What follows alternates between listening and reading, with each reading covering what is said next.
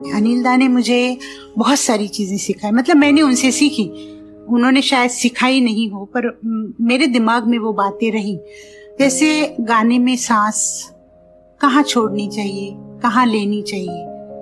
तो ये मैंने उनसे सीखा। यहाँ तक कि मैं माइक के सामने होती थी तो लोगों को पता भी नहीं चलता कि मैंने कहा सांस ली, कहाँ छोड़ी। ये मैंने उनसे सीखा। दूसरी बात मैंने उनसे ये सीखी कि आ, कोई सुर लगाना है तो कितना आ, मतलब फेड इन फेड आउट करना। ये मैंने उनसे सीखा। जो कि शायद और आर्टिस्टों ने उस पर ध्यान नहीं दिया। मैंने ये चीज़ बहुत ध्यान से सीखी।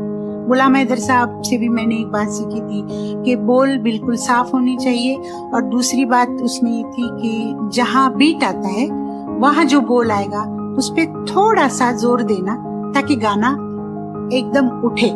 सब जगह हम लोग पैसे मतलब उसी वक्त नहीं लेते थे। तो पड़े रहते थे प्रोड्यूसर के पास। कई जगहों पे मेरे पैसे डूब भी गए। तो बाद में जाके हमने ये शुरू किया कि भाई पैसे वक्त पे लेने चाहिए। उसी वक्त ले तो अच्छा है।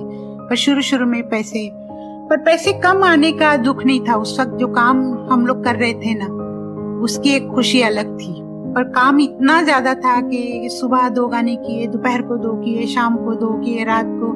तो सुबह निकले रात के तीन चार बजे घर आए उस वक्त खाना खाया फिर सुबह छह बजे उठ के तैयार होके रिकॉर्डिंग पे जाना है तो फिर अपना ट्रेन पकड़ के जाते थे इधर से। मैं गाने में बिल्कुल खो जाती हूँ पर मैं ज़्यादा कोशिश ये करती हूँ कि पिक्चर पे जो भी आ, मतलब कैरेक्टर है क्या है मतलब किस तरह का है वो सोच के मैं ज़्यादा गाती हूँ। और उसके लिए मैं पहले पूछ भी लेती हूँ। शुरू शुरू में जब मैंने गाना शुरू किया था तो इन बातों पे मेरा ध्यान नहीं होता था। ज़्यादा ध्यान होता था गाना, हरकत मुर्की तान, ये कहना है वो कहना। है पर मुझे सबसे पहले मास्टर गुलाम हैदर साहब ने कहा था कि, लता, तुम ज़्यादा ध्यान दो बोलों पे और कौन गा रहा है स्क्रीन पे। शायरा जी के लिए गाना गाया तो आपकी आवाज़ उन उन जैसी आपने कैसे की? हालाँकि आवाज़ नहीं करती हूँ, पर मैं जब उनके लिए गाना गाती हूँ या किसी भी स्टार के लिए गाना गाती हूँ तो शायद थोड़ा सा सोच लेती हूँ कि इनके लिए अगर मैं इस तरह गाऊँ तो अच्छा लगेगा।